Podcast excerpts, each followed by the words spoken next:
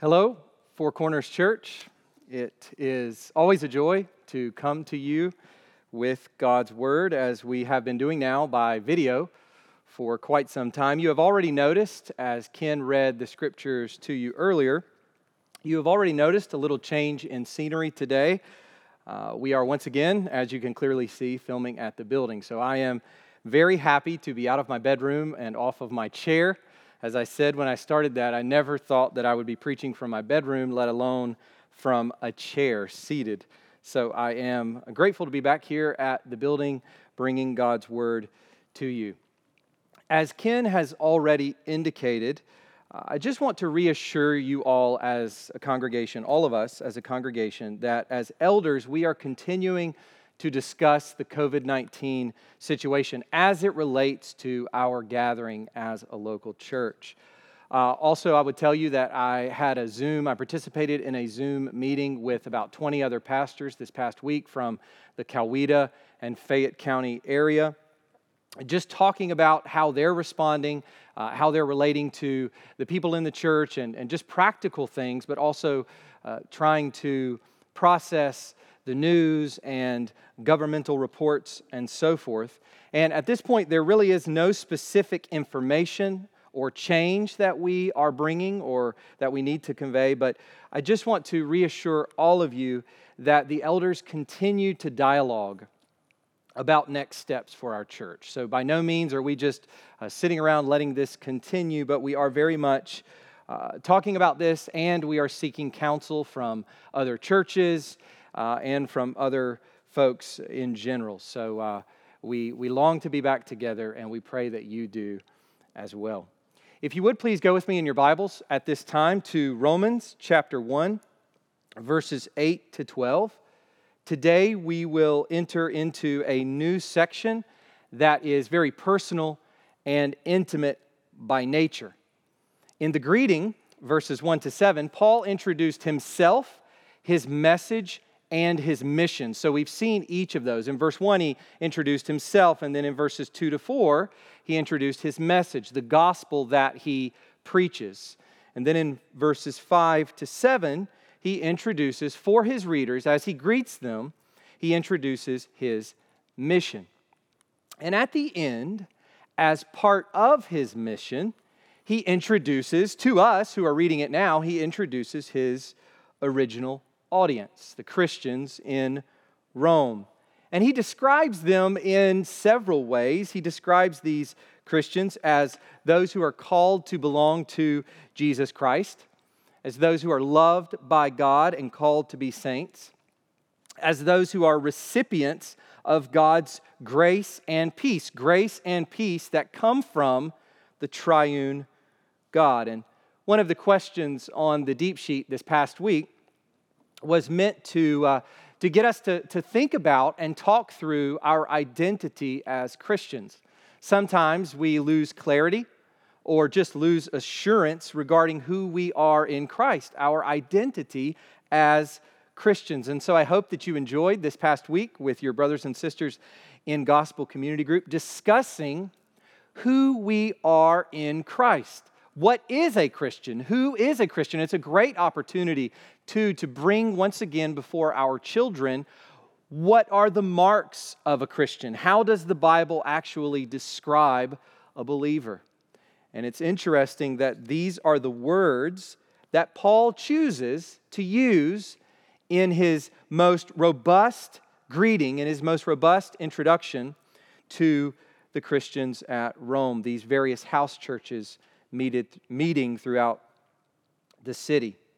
So, Paul has already introduced himself and his audience. We've seen that, verse 1, himself and his audience there at the end. But now, beginning in verse 8, he brings the two together himself and his audience. He bridges the two, bringing them together in an intimate way. Now, Paul introduces his heart. The heart behind the ministry. So, the title for the sermon today is The Heart Behind the Ministry, Part 1. Today we will just look at verses 8 to 12. He, he goes on to describe more about his heart in subsequent verses, but today we're just going to look in part 1 at verses 8 to 12. I want to start this morning by giving you a couple of quotes just to give you a sense of what Paul is doing, a sense for what Paul is doing in these verses. So here's a quote from John MacArthur. He says, Here Paul opens his heart and says, in effect, Before I show you my theology, I am going to show you myself. Paul is baring his heart before his readers, before he gets into all that he's going to cover in this letter. So many different aspects of the gospel, so many doctrines that he will uh, dig into throughout the 16 chapters of Romans. He first wants to bare his heart to show himself. And here's another quote from John Calvin. He says this Paul disposes them to a teachable spirit by testifying his love towards them, giving them first his love, opening up their hearts to receive the truth, and the key to unlock their hearts, to open up their hearts, is love. Love. That is what we see here at the beginning of Paul's letter to the Romans. Meaty theology matched by meaty love. And oftentimes we divorce those two. And I think someone coming to the epistle to the Romans, that can easily happen. I remember reading a Paul Tripp book one time where he was describing his uh, work with Romans in seminary and how it had become just for him something merely intellectual, merely conceptual, merely academic. And Paul wants none of that as he begins to get into his letter, as he's leaning forward into his theology. He wants us to remember that meaty theology must be matched by meaty love. A sincere love for these people from the heart. And I just want to submit to all of us that in any area of ministry, and we know from Ephesians 4 12 that those who have a teaching role or, or a leadership role within the church are equipping the saints for the work of ministry. So it's not just quote unquote ministers who, who do ministry, but that all the saints in the church are ministers in a sense, that all the saints, all Christians are being equipped for the work of ministry.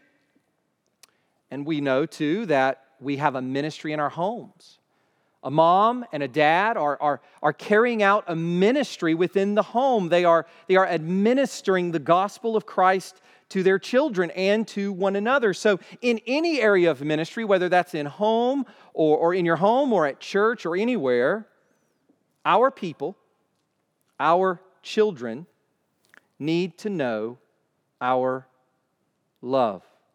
Do you see that?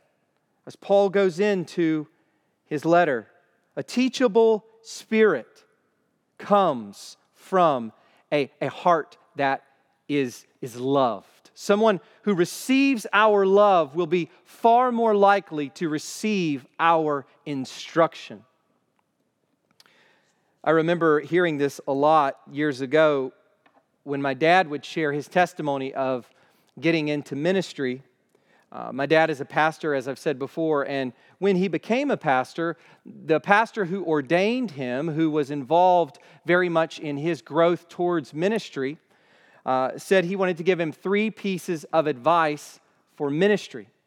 And here's what he said Love your people, love your people, love your people. And we see that emphasis very much here. Obviously, we know there's much more that could be said about ministry on a practical level, but at the heart of it all is love for real people. As we said last week, ministry is about people. And Paul is making that very clear here at the onset of his epistle. So, we're going to spend our time this morning unpacking the heart behind the ministry of the Apostle Paul. This heart of love for his Roman readers as we find it here in these verses, verses 8 to 12 of the first chapter. And what we're going to see here are three expressions of his heart for them. And these are our three points. So, once again, your kids are there, uh, hopefully with their pencils in hand or pens or whatever, paper, Bible, writing down these points. Uh, hopefully, they'll be asked about these points in Gospel Community Group this week.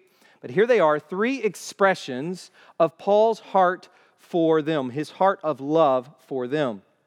First, his gratitude. Second, his prayers. And third, his desire. So, if you would stand with me now for the reading of God's word, we're going to read all of verses 8 to 12. We've read now uh, verses 1 to 7 many times, so hopefully those are ingrained in your heart and in your head, and they've set up the letter for you as they were originally meant to do for the Roman readers.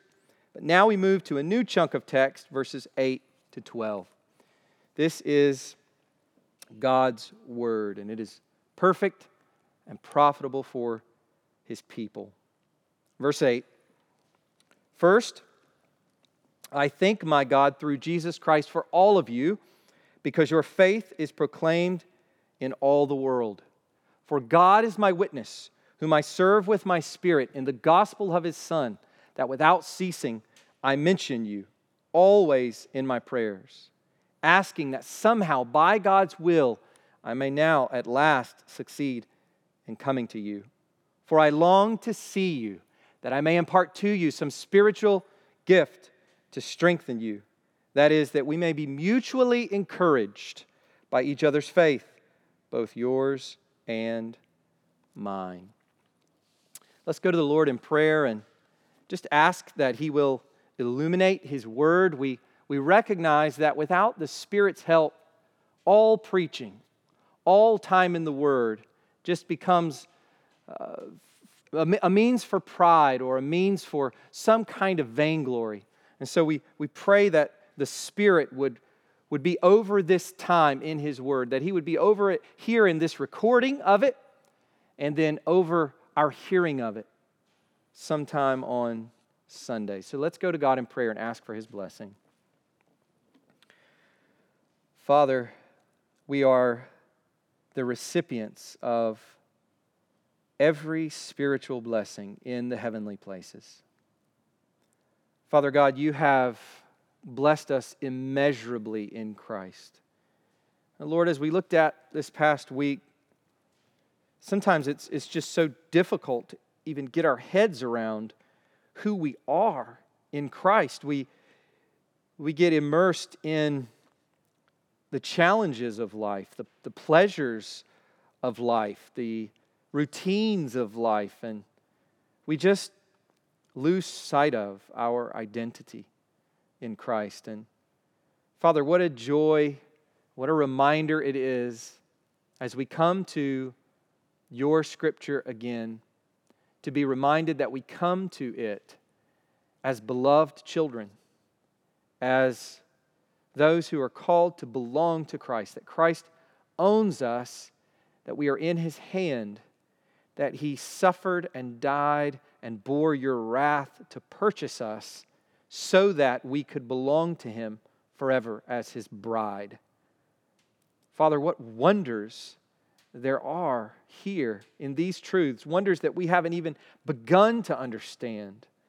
And so we pray that as we hear your word today, that we would take heart in these truths. And God, that we would lean, therefore, out of that into a life that is filled with love, a life that we see here through these expressions of the Apostle Paul for these Roman Christians, most of whom he has, hasn't even met, that, we would have that love in our hearts because we know how much we are loved by you. God, we pray for grace today as we hear your word, that you would use it to bring real change real repentance, that you would, as Paul even mentions here, that you would strengthen us, establish us in our faith. God, we need it every hour of every day. We ask for these, these graces, these blessings from you, God, through Christ, by the Spirit. In Jesus' name, amen. So we begin our look at this passage with his gratitude. We see Paul's heart, verses 8 to 12, and beyond even, we see Paul's heart. And here, first, we want to look at his gratitude. So look with me, if you will, at verse 8. Paul says, First, I thank my God through Jesus Christ for all of you because your faith is proclaimed in all the world. So let's just stop there and consider this verse. The very first thing that comes to mind as Paul moves from his greeting, the very first thing, the very, the very first place where his mind goes is thanks and gratitude. And it's amazing because this is so typical of Paul. It is typical of Paul, I think, in his heart. It's typical we see because we see that in his letters. This is the, the first place he goes. And it demonstrates his mindset. And it specifically, if we want to understand what, what is behind this, now there were conventions in place for letter writing that involved these kinds of things at the beginning of letters. But if you want to know what lies behind this typical practice of Paul to greet his readers and jump straight to gratitude, we have to go to a text like Colossians chapter 3 verse 17. And listen closely to what Paul says there. And whatever you do in word or deed, do everything in the name of the Lord Jesus, giving thanks to God the Father through Him. Whatever you do, whatever you write, whatever you say, whatever you pray, whatever, whatever happens, whatever behaviors and, and acts of service that you participate in, thanks to God through Christ. And that is exactly what, what Paul is doing here. He's, he's practicing what he preaches, he, he's doing exactly what he has told others to do. You know, one of the things that we often talk about as Christians, particularly today, this language in the last decade or so has become very prevalent. This language of being gospel centered, or the language of preaching the gospel to ourselves. And we praise God that this language is, is so prevalent because it centers us on the gospel. It gets us to, to think less about secondary or tertiary things and to go back to that foundation of the gospel, to go back to the core of who we are in Christ, and to constantly be reminding ourselves of that. But we use this language so often that sometimes I think it loses its meaning. And we may be forced to once again ask the question what in the world does that even mean? What does it even mean to be gospel centered, when it's become kind of a platitude? What does it mean to be gospel centered or to preach the gospel to ourselves? And I think we get an answer here. This is how we do that. How is it that we can constantly be reminded of the gospel? I mean, let's be honest. We, we wake up in the morning, we jump uh, into our day, we get dressed, we go out about our day, we have meetings, we, we, we have our disciplines and our routines and, and people that we meet, but so often we just lose sight of the gospel. How in the world do we maintain gospel consciousness and gospel centrality? Well, the answer is here. It's embedded right here. Christ centered gratitude in all things that in everything we experience and in everything we do, we are constantly giving thanks to God through Christ. That is how we stay gospel centered. And in fact, this is what it looks like to be filled with the Spirit. You know, we often hear people mischaracterize what it means or looks like to be spirit filled. And it is quite unfortunate that spirit filled or being spirit filled is associated with some sort of enthusiasm. That uh, oftentimes it has to do with how many tears fall from your eyes or how active your hands are in a worship service or, or something like that, that. That being filled with the Spirit is somehow synonymous with lots of excitement and enthusiasm. Well, listen to the way Paul describes what it means and looks like to be spirit-filled in Ephesians 5:20, giving thanks always and for everything to God the Father in the name of our Lord Jesus Christ. In other words, exactly what I read in Colossians 3:17 and exactly what we see here in Romans 1:8. This is what it looks like to be filled with the Spirit. This gratitude, this thankfulness that Paul has is for all the Roman Christians. As he says here, Paul loves them enough to thank God for them. He cares about them, he's attentive to them. He is thanking God for them, and specifically, Paul thanks God here for their renowned faith. In all the places where Paul has ministered, and we see him describing this, all the, all the places in the east. He's, he's now leaning west. He's, he's writing to the Roman Christians and he's wanting to go to Spain to minister the gospel there. But as he's gone around to all these places in the east, everywhere he has gone, the faith of the Roman Christians is known. Uh, the gospel has made its way to Rome, the imperial capital. And there are believers in Rome, and not just believers, but sound believers. I think here packed into this idea is both the fact that there are believers in Rome, in other words, the mere existence of their faith, but also it is a sound faith, that they have right faith. They have believed in the gospel. And notice this it is in gratitude that we find encouragement. What would a verse like this have done to the hearts of the Roman Christians? It would have encouraged them. Here is Paul encouraging them and saying, uh, your, your faith is renowned all over the place. And that's an encouragement, but notice that the encouragement comes in the form of a, a vertical thanksgiving, that God is that Paul is showing gratitude to God, and in that there is encouragement. And I want to say this to us one of the key ways we encourage other people is by showing them how thankful to God we are for them and their spiritual growth. It's an easy way. You may not be a natural encourager you may not be inclined to that. You may find yourself really struggling to do that. Well, here's a very easy prescription for how we can encourage people simply to give God praise and thanks for the things in their lives that we see God doing.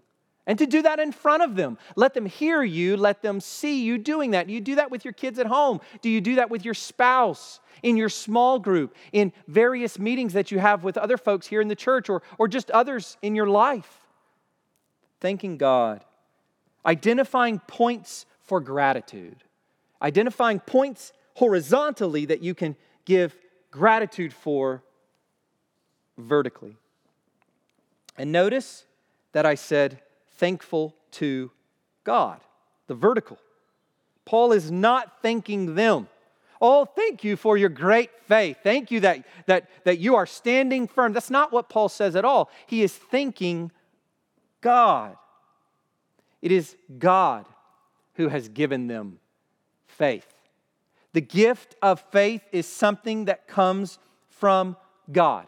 And this reminds us that anything good that we see in another person particularly here thinking about other believers, anything good, anything noteworthy that we see in other believers is a gift from God. You know, as a pastor, one of the things that when you're going to seminary and you're kind of m- moving up into ministry is you, you obviously have pastors, whether in history or uh, contemporaneously today, pastors today, that you look up to. I have pastors in history that I look up to and pastors now preaching whom I look up to. And, and you probably are the same. You have Christians in general, and for me it's the same Christians in general, whom you look up to. It is important to always remember that anything good that you see in these people is a gift from God. Give God the praise, give God the thanks. not these individuals, as though they themselves have done this within themselves. God has done this in them. This is, with Paul here, God centered gratitude. And because it is God centered, it is Christ centered. Thanks to God through Christ. And notice, just briefly, my God. He thinks, Paul says, I think my God. This is personal. He's not just thinking some deity up there far away. He is thinking the God whom he knows personally. And that is, he is the God whom we know personally as our God. Before we move on to the next verses, I want to draw out an implication here about the relationship between gratitude and envy. It may not be something that you have considered. And here I want to quote Martin Luther as he brings these two things together gratitude and envy, or these two topics together.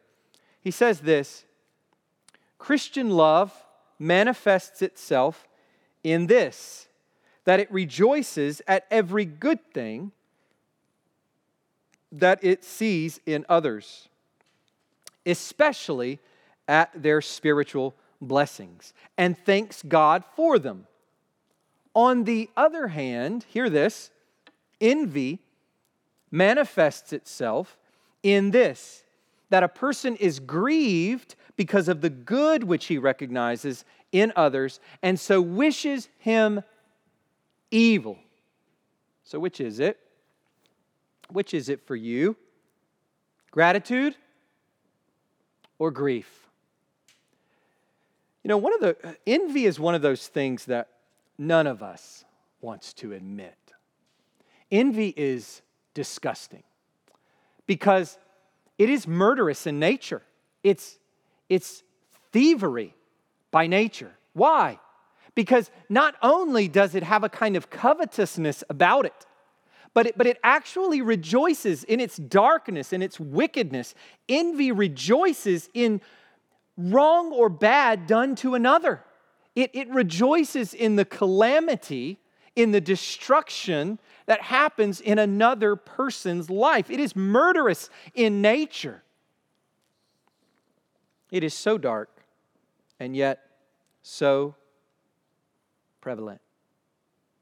That's what's amazing about this is none of us would like to think that we have envy in our hearts, but the fact of the matter is that it is so pervasive.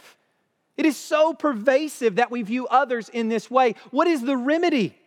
What Paul outlines for us here being grateful to God for them. You cannot actively thanking God for what you see in other people that is noteworthy and in ways they excel beyond you. You cannot actively be doing that truly and be harboring envy in your heart at the same time.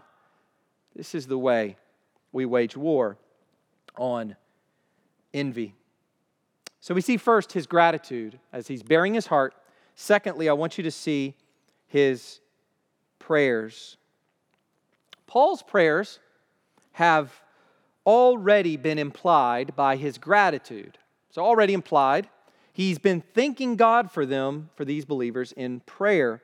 But now Paul is explicit in saying, I've been praying for you. So, up until this point, we know he's been praying for them because he's been thanking God for them. But now he wants to be very explicit and specific in letting them know, I am praying for you. Look at the language that he uses in verses 9 to 10 and 10a, the very beginning of uh, verse 10. We'll go on and treat the, the rest of it in a moment. Here's what he says For God is my witness, whom I serve with my spirit in the gospel of his Son, that without ceasing I mention you always in my prayers. Paul's comments about his prayers for them begins with the strongest possible assurance that you could give anybody. Uh, it's, it's incredible the language that he, that he begins with here. He wants to assure them beyond doubt. He wants them to have absolutely no doubt regarding his prayers for them. It is as though Paul is saying, Look, you can't see my heart. You can't see my private prayers. You're not, you're not there listening to my private prayers, but God can, and God is. And He is my witness. He is my witness that I pray for you, and that I pray for you like this, as he goes on to describe it. Now, this statement is breathtaking when you consider it in light of a passage like what we find at the end, at the end of Romans 11. So, at the end of Romans 11, Paul describes God. Verses 33 to 36. Oh, oh, the depth of the riches and wisdom and knowledge of God. How unsearchable are his judgments and how inscrutable his ways. For who has known the mind of the Lord? Or who has been his counselor? Or who has given a gift to him that he might be repaid? For from him and through him and to him are all things. To him be glory forever. Amen. This, this is one of those passages where you just want to fall on your face. You want to lay prostrate on the ground, in the dirt, on your face before God, the way Paul describes him here. And to think that Paul has this God in mind when he calls him forward as a witness to what he is saying.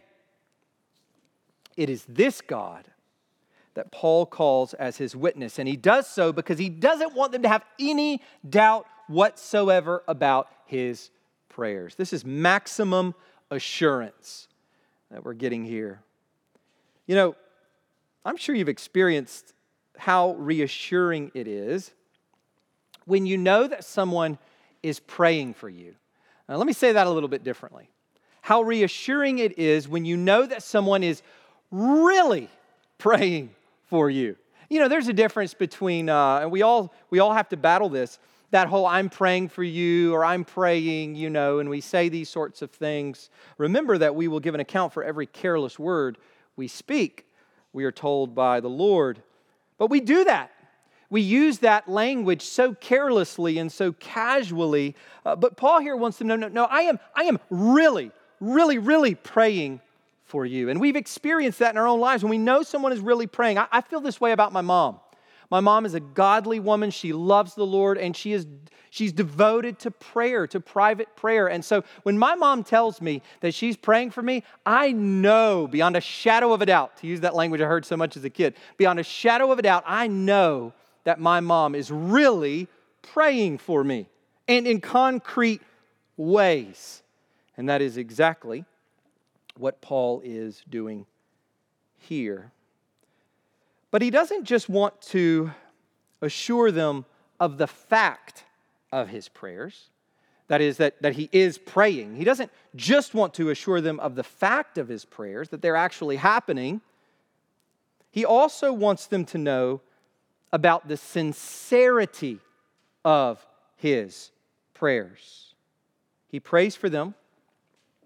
Paul, as Paul describes it here, he prays for them as an act of service to God from the heart. That's the way he describes it here. He says, Whom I serve, speaking of God, whom I serve with my spirit in the gospel of his Son. These are not just prayers, these are the purest of prayers. They are worship, they are service to God, they're worship. They're done in the spirit, they're done at the core of who he is. These are, these are to use uh, the, the imagery of Jesus there in, in the Sermon on the Mount. These are not the kind of superficial, uh, prideful, self righteous prayers that the Pharisees pray. I mean, these are real prayers from the heart. They are worship, they are from the heart, and they are situated in the gospel, as he says here, in the gospel of his Son. These are not just prayers, these are the purest possible prayers, the most sincere, from the heart kinds of prayers that you could be praying for someone. When Paul prays for his Roman readers, he is neither going through the motions, just reading his prayer list, nor is he idolizing them. And that's important because we can pray sometimes for people really for their own sake. I mean, just in and of themselves. They're just, they're just sort of isolated from the Lord. We're praying for them, uh, but it's not, it's not seen as related to God at all, really. We're just, we're just praying kind of horizontally.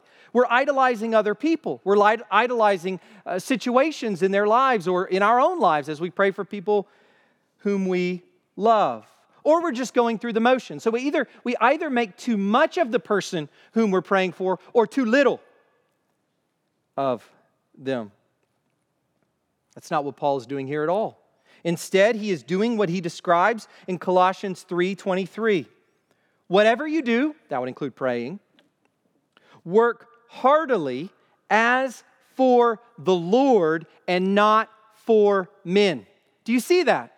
Why? Why is Paul praying for them? Because he's doing it for the Lord in the gospel, his ministry in the gospel to God. He is serving God. It's the language he uses here, and he uses the language, uh, the verb that he uses is the language of, of, of, priestly service that we get in the Old Testament. It's, it's the language that is service to God, that is worship in a kind of religious, priestly sense.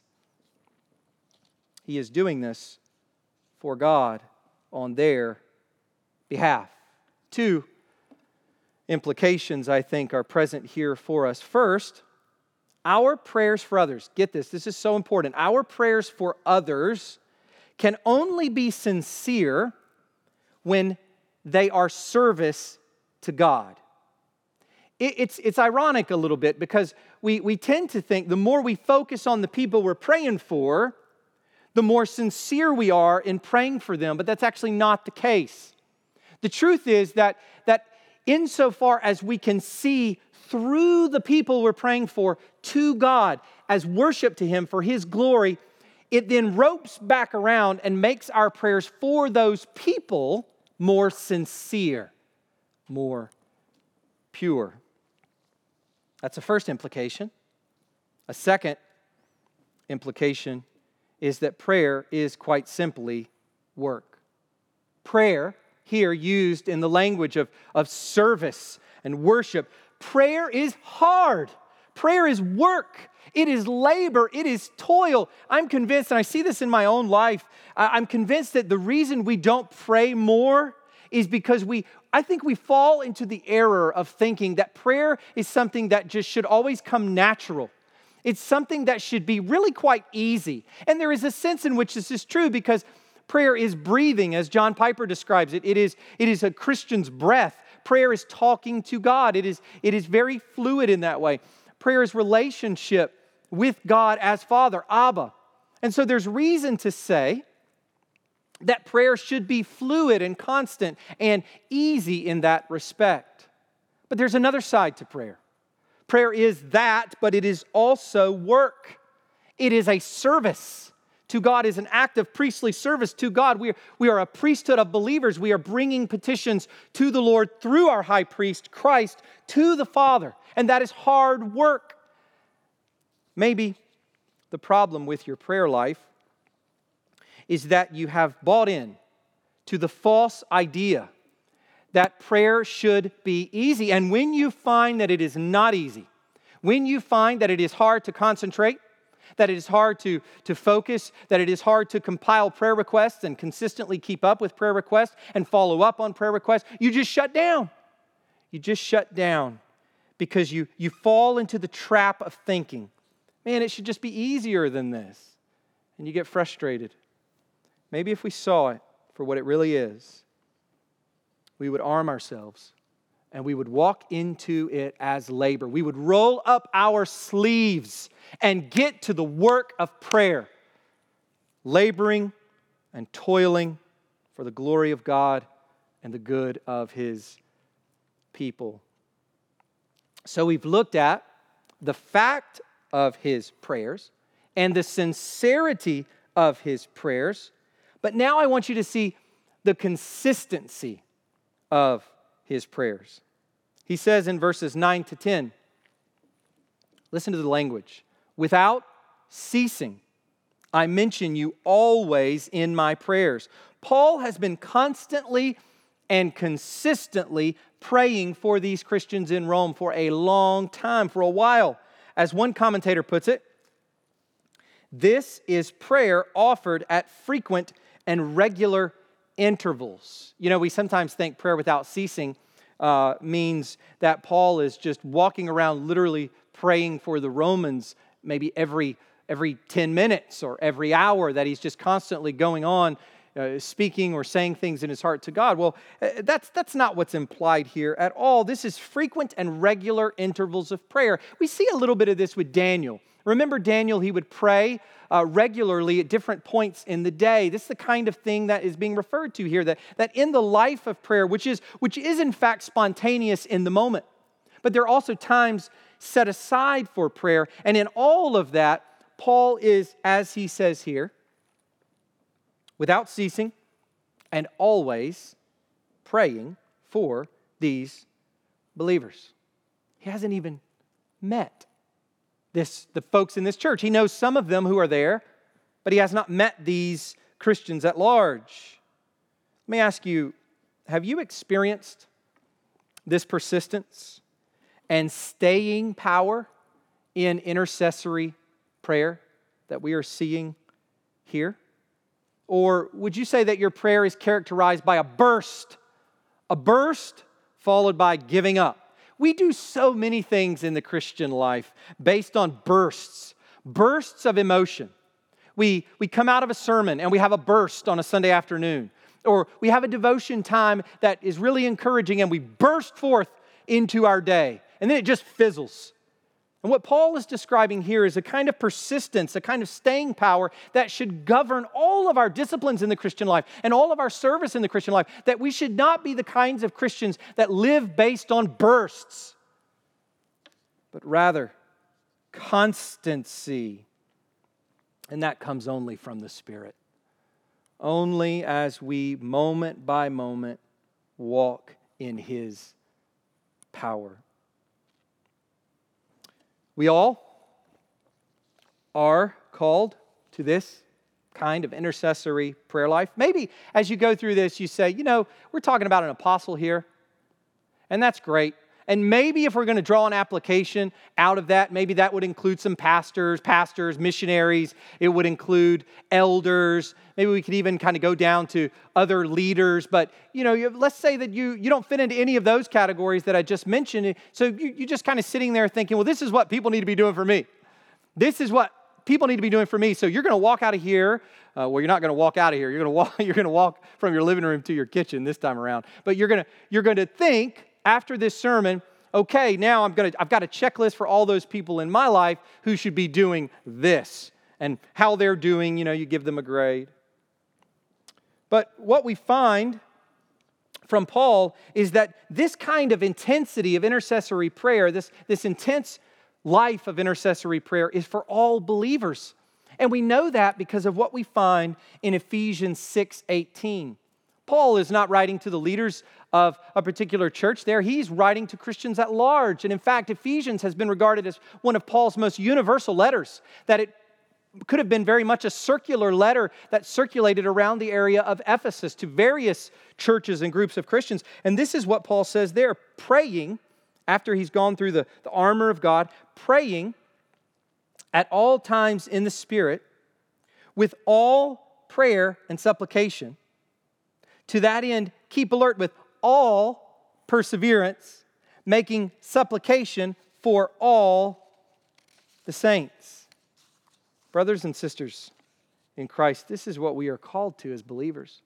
What an amazing context of, of love and worship there would be in the churches gathered all over our area, the churches that uh, exist everywhere when this became concrete and real in the lives of God's people, this kind of praying, this kind of intensity with praying. If Ephesians 6:18 characterized every Christian in every church, which by the way, that's Paul's intention, that's Paul's assumption, is that that's the way it's going to be. That's what Christians just as just as certainly as they need to have the helmet of salvation and and the and the shield of faith and that sword, this is the kind of prayer life that all Christians ought to have as Paul describes it. How that would radically reshape our lives, our families, and our churches, our communities. But as we come to the end of our passage for today, we need to see that these prayers for the Roman Christians, though certainly varied in nature, have one particular focus. And that leads to our third point. So we've looked at his gratitude, we've looked at his prayers, and now we come to our third point his desire. Look at the latter part of verse 10 up through verse 12.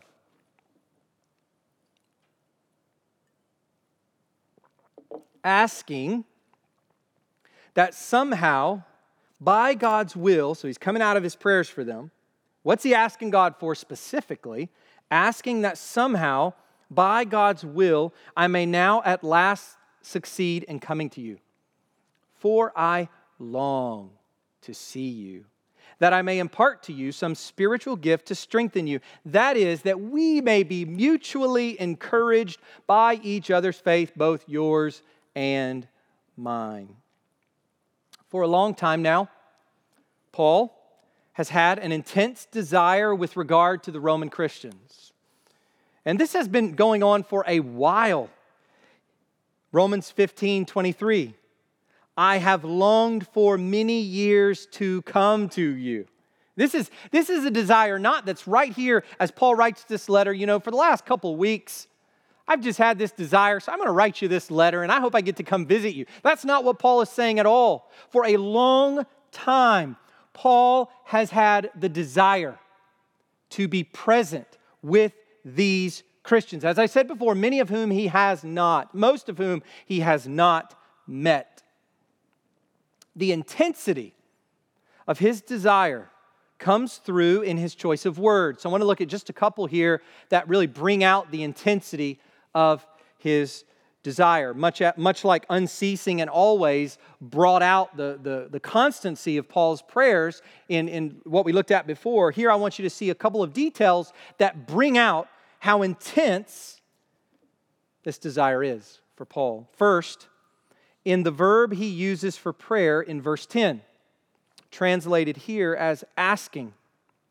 This verb is often translated as begging or entreating.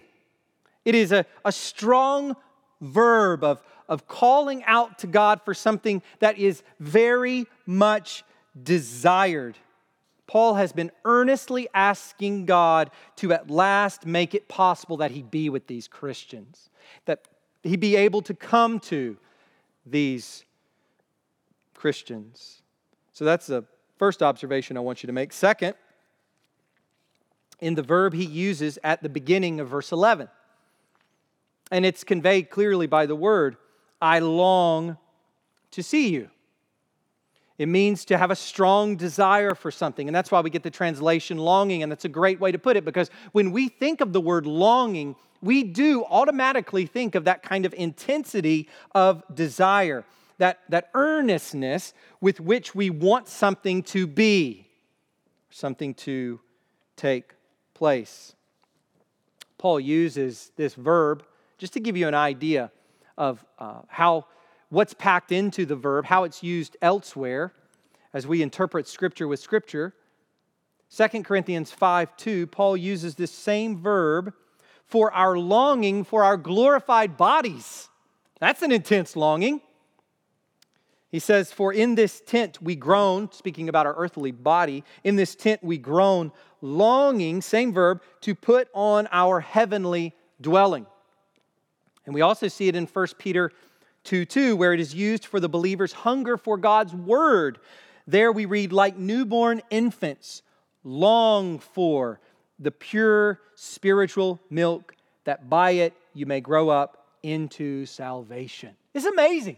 You can't read this language and, and think that, that we can just take Romans and, and make it some kind of heady thing, make it some sort of doctrinal thing. We just sit around and debate doctrine and talk about these things. No, no, no. Paul has, has no use for that. For Paul, every bit of his doctrine is accompanied by a kind of longing for people, a longing to be with God's people and to build them up, which we'll talk about in a moment. This is the kind of intense desire that he has to be with, with, with people. And I think we can relate right now in very specific ways to this in our longing to be gathered back together again as a church. I mean, for, for many people who've lived for quite a long time, there's never been a time when church had to be suspended. It's, this is really unique. This is really strange. I was talking to one pastor this week, and we were talking about the way that different churches have gone about uh, doing services and doing things online, and, and uh, how churches have responded to this. And, and it's like this brother said. Uh, that you know that there just isn't any playbook for this there's no guidebook for this that, that we this is so strange and so unique but it has it has given us an opportunity I think, to look into our hearts. And so let me say this to you Christian, are you longing right now for God's people, to be with God's people? Or are you just kind of quite content?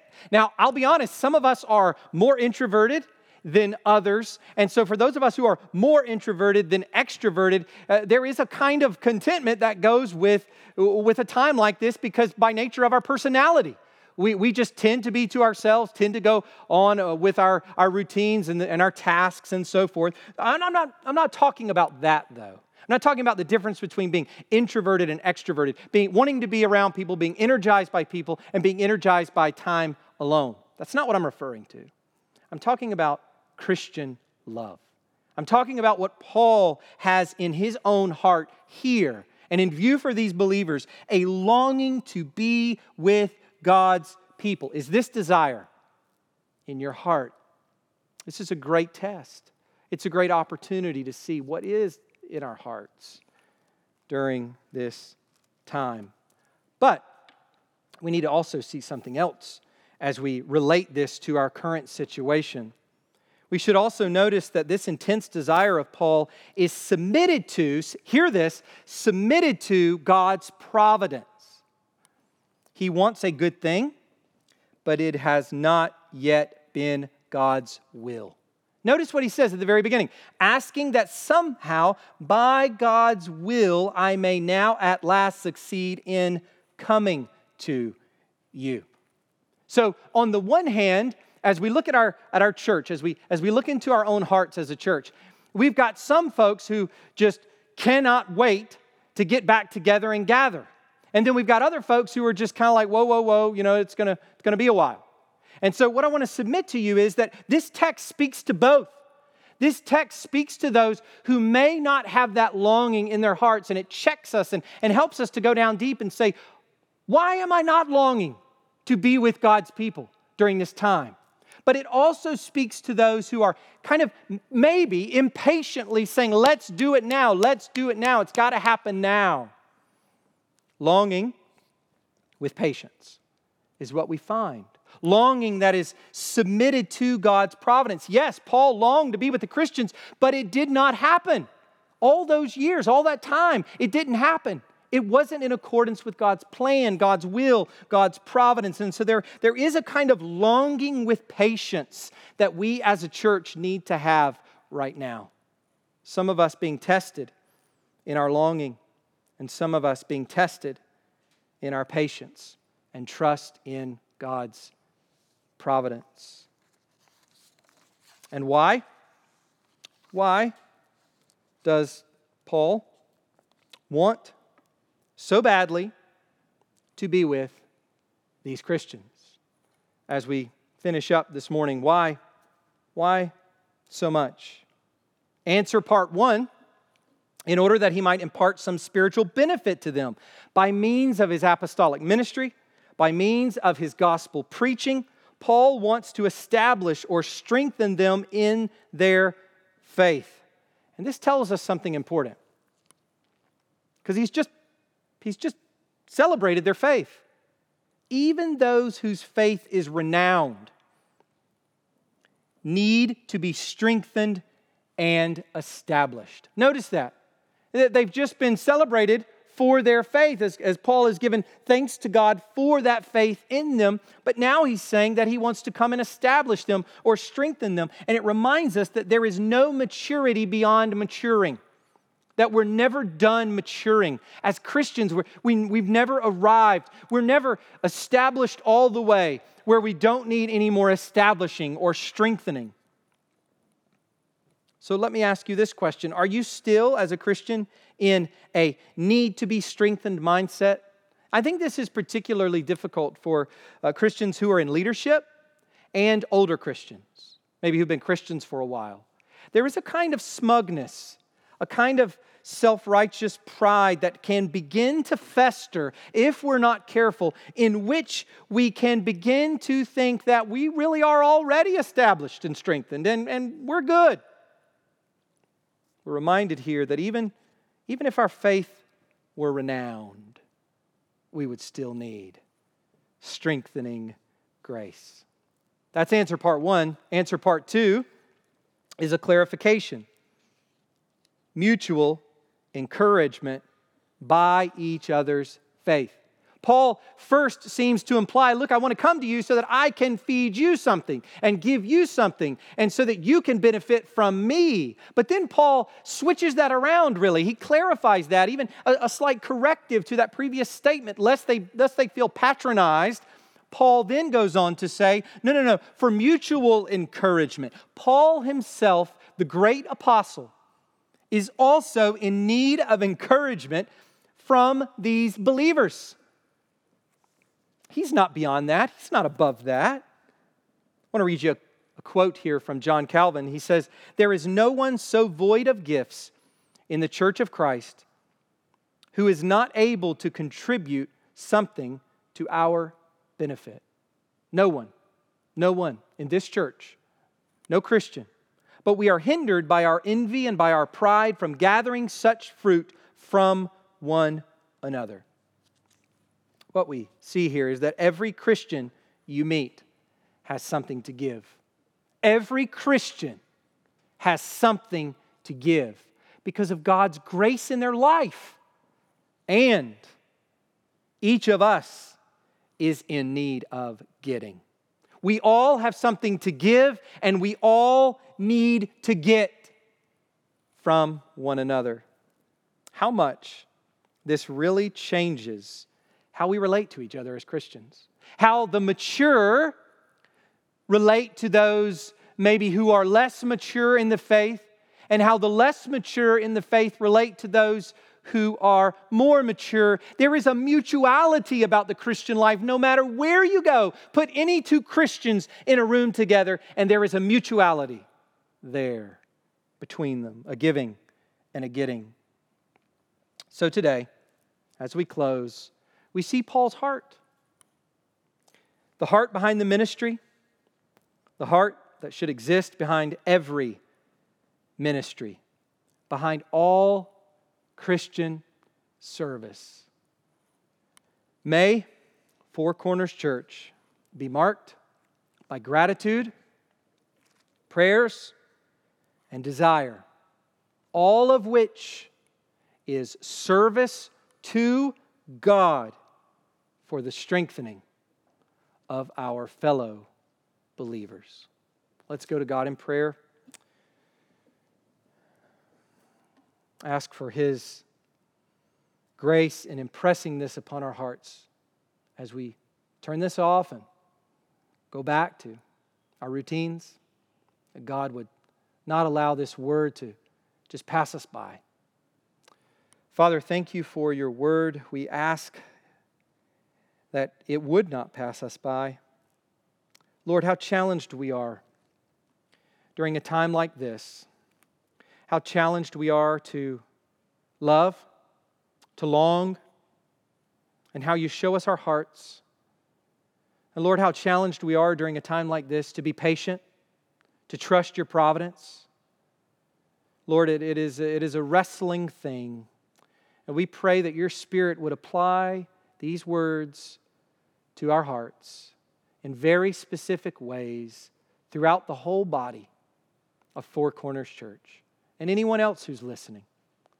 Father, we pray that you would, God, we, we desperately ask you to cultivate this love in our hearts, all of us, this walking in the Spirit that is so thankful and encouraging to others, and that is filled with perseverance in prayer and that has longing to be with God's people and to build them up and be built up by them. Oh God, we confess our sins to you. We pray for your mercy. We ask for help as you promised to give us in time of need. In Jesus' name, amen.